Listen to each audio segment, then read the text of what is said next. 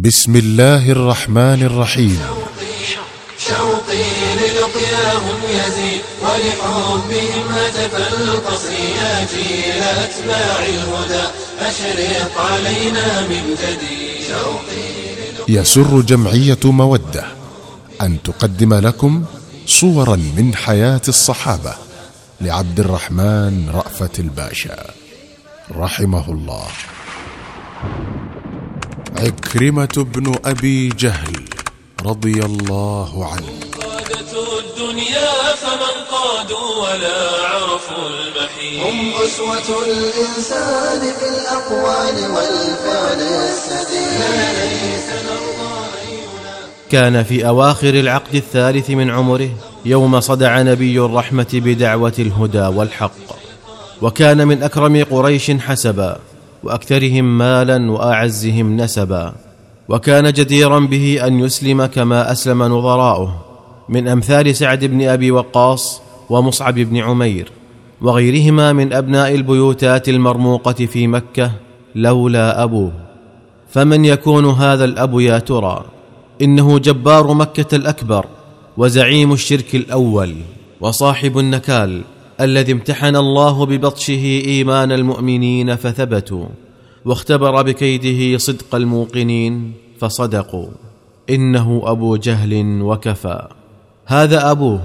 أما هو فعكرمة بن أبي جهل المخزومي أحد صناديد قريش المعدودين وأبرز فرسانها المرموقين. وجد عكرمة بن أبي جهل نفسه مدفوعا بحكم زعامة أبيه إلى مناوأة محمد عليه الصلاة والسلام فعاد الرسول أشد العداء وآذى أصحابه أفدح الإيذاء وصب على الإسلام والمسلمين من النكال ما قرت به عين أبيه. ولما قاد أبوه معركة الشرك يوم بدر وأقسم باللات والعزى الا يعود إلى مكة إلا إذا هزم محمدا ونزل ببدر وأقام عليها ثلاثا ينحر الجزور ويشرب الخمور وتعزف له القيان بالمعازف. لما قاد أبو جهل هذه المعركة كان ابنه عكرمة عضده الذي يعتمد عليه ويده التي يبطش بها. ولكن اللات والعزى لم يلبيا نداء أبي جهل لأنهما لا يسمعان ولم ينصراه في معركته لأنهما عاجزان. فخر صريعا دون بدر ورآه ابنه عكرمة بعينيه ورماح المسلمين تنهل من دمه وسمعه بأذنيه وهو يطلق آخر صرخة انفرجت عنها شفتاه. عاد عكرمة إلى مكة بعد أن خلف جثة سيد قريش في بدر فقد أعجزته الهزيمة عن أن يظفر بها ليدفنها في مكة وأرغمه الفرار على تركها للمسلمين فألقوها في القليب مع العشرات من قتل المشركين وأهالوا عليها الرمال. ومنذ ذلك اليوم أصبح لعكرمة بن أبي جهل مع الإسلام شأن آخر فقد كان يعاديه في بادئ الأمر حمية لأبيه فأصبح يعاديه اليوم ثأرا له. ومن هنا انبرى عكرمة ونفر ممن قتل آباؤهم في بدر يؤرثون نار العداوة في صدور المشركين على محمد ويضرمون جذوة الثأر في قلوب الموتورين من قريش حتى كانت وقعة أحد. خرج عكرمة بن أبي جهل إلى أحد وأخرج معه زوجه أم حكيم لتقف مع النسوة الموتورات في بدر وراء الصفوف وتضرب معهن على الدفوف تحريضا لقريش على القتال وتثبيتا لفرسانها إذا حدثتهم أنفسهم بالفرار.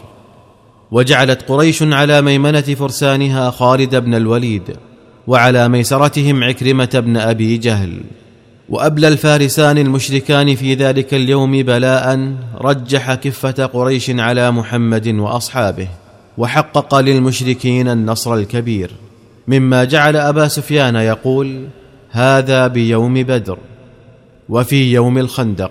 حاصر المشركون المدينة اياما طويلة فنفد صبر عكرمة بن أبي جهل وضاق ذرعا بالحصار فنظر إلى مكان ضيق من الخندق.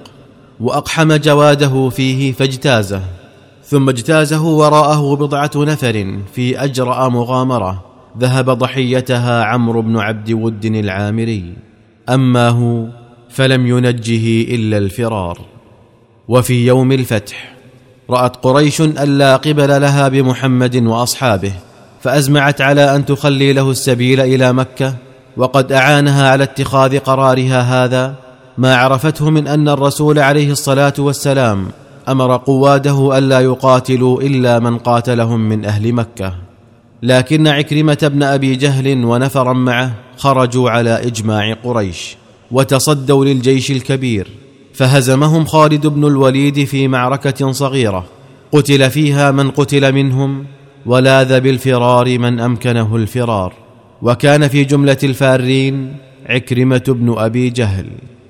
عند ذلك أسقط في يد عكرمة فمكة نبت به بعد أن خضعت للمسلمين. والرسول صلوات الله وسلامه عليه عفى عما سلف من قريش تجاهه لكنه استثنى منهم نفرا سماهم وأمر بقتلهم وإن وجدوا تحت أستار الكعبة. وكان في طليعة هؤلاء النفر عكرمة بن أبي جهل.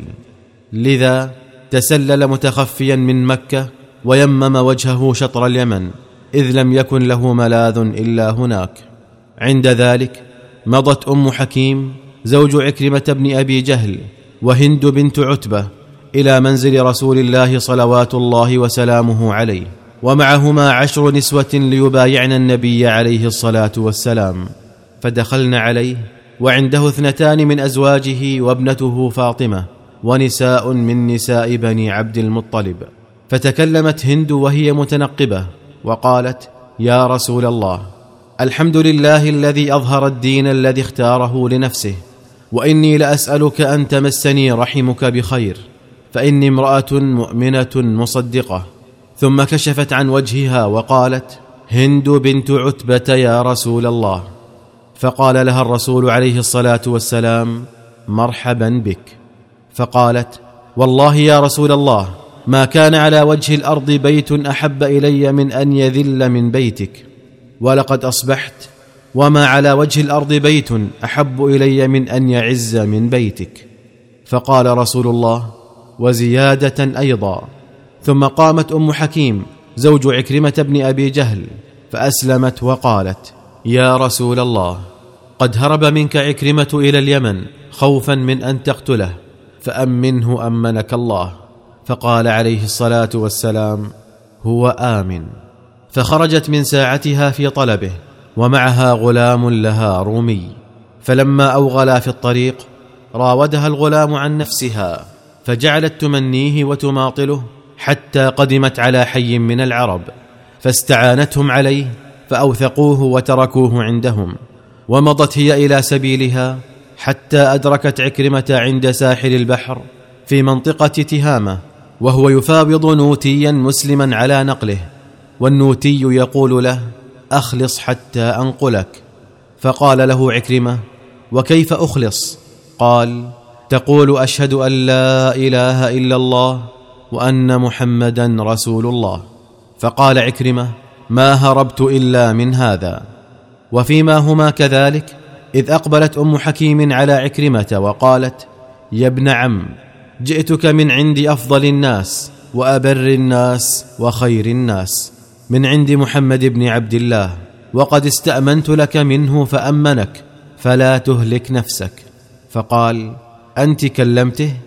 قالت نعم أنا كلمته فأمنك وما زالت به تؤمنه وتطمئنه حتى عاد معها. ثم حدثته حديث غلامها الرومي فمر به وقتله قبل أن يسلم. وفيما هما في منزل نزلا به في الطريق أراد عكرمة أن يخلو بزوجه فأبت ذلك أشد الإباء وقالت إني مسلمة وأنت مشرك.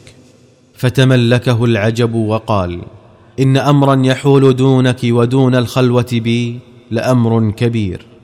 فلما دنا عكرمة من مكة قال الرسول عليه الصلاة والسلام لأصحابه سيأتيكم عكرمة بن أبي جهل مؤمنا مهاجرا فلا تسبوا أباه فإن سب الميت يؤذي الحي ولا يبلغ الميت وما هو إلا قليل. حتى وصل عكرمة وزوجه إلى حيث يجلس رسول الله صلى الله عليه وسلم فلما رآه النبي صلوات الله وسلامه عليه وثب إليه من غير رداء فرحا به. ولما جلس رسول الله وقف عكرمة بين يديه وقال يا محمد إن أم حكيم أخبرتني أنك أمنتني. فقال النبي عليه الصلاة والسلام صدقت فأنت آمن. فقال عكرمة إلى ما تدعو يا محمد؟ قال أدعوك إلى أن تشهد أن لا إله إلا الله وأني عبد الله ورسوله وأن تقيم الصلاة وأن تؤتي الزكاة حتى عد أركان الإسلام كلها. فقال عكرمة والله ما دعوت إلا إلى حق وما أمرت إلا بخير. ثم أردف يقول قد كنت فينا والله قبل أن تدعو إلى ما دعوت إليه وأنت أصدقنا حديثا وأبرنا برا. ثم بسط يده وقال إني أشهد أن لا إله إلا الله وأشهد أنك عبده ورسوله. ثم قال يا رسول الله علمني خير شيء أقوله. فقال تقول أشهد أن لا إله إلا الله وأن محمدا عبده ورسوله. فقال عكرمة ثم ماذا؟ قال رسول الله صلى الله عليه وسلم تقول أشهد الله وأشهد من حضر أني مسلم مجاهد مهاجر. فقال عكرمة ذلك. عند هذا قال له الرسول صلوات الله وسلامه عليه. اليوم لا تسألني شيئا أعطيه احدا إلا أعطيتك إياه. فقال عكرمة إني أسألك أن تستغفر لي كل عداوة عاديتكها أو مقام لقيتك فيه أو كلام قلته في وجهك أو غيبتك. فقال الرسول عليه الصلاة والسلام اللهم اغفر له كل عداوة عادانيها وكل مسير سار فيه إلى موضع يريد به إطفاء نورك. واغفر له ما نال من عرضي في وجهي أو أنا غائب عنه. فتهلل وجه عكرمة بشرا وقال أما والله يا رسول الله لا أدع نفقة كنت أنفقتها في صد عن سبيل الله إلا أنفقت ضعفها في سبيل الله ولا قتالا قاتلته صدا عن سبيل الله إلا قاتلت ضعفه في سبيل الله. ومنذ ذلك اليوم انضم إلى موكب الدعوة فارس باسل في ساحات القتال. عباد قوام قراء لكتاب الله في المساجد. فقد كان يضع المصحف على وجهه ويقول كتاب ربي كلام ربي وهو يبكي من خشية الله. بر عكرمة بما قطعه للرسول من عهد. فما خاض المسلمون معركة بعد إسلامه إلا وخاضها معهم. ولا خرجوا في بعث إلا كان طليعتهم. وفي يوم اليرموك أقبل عكرمة على القتال إقبال الظامئ على الماء البارد في اليوم القائض. ولما اشتد الكرب على المسلمين في أحد المواقف نزل عن جواده وكسر غمد سيفه وأوغل في صفوف الروم. فبادر إليه خالد بن الوليد وقال لا تفعل يا عكرمة فإن قتلك سيكون شديدا على المسلمين. فقال إليك عني يا خالد فلقد كان لك مع رسول الله صلى الله عليه وسلم سابقة. أما أنا وأبي فقد كنا من أشد الناس على رسول الله فدعني أكفر عما سلف مني. ثم قال لقد قاتلت رسول الله صلى الله عليه وسلم في مواطن كثيرة وأفر من الروم اليوم. إن هذا لن يكون أبدا. ثم نادى في المسلمين من يبايع على الموت؟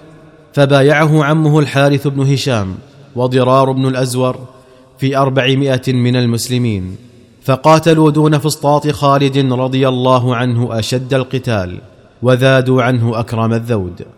ولما انجلت معركة اليرموك عن ذلك النصر المؤزر للمسلمين كان يتمدد على أرض اليرموك ثلاثة مجاهدين أثخنتهم الجراح. هم الحارث بن هشام وعياش بن أبي ربيعة وعكرمة بن أبي جهل.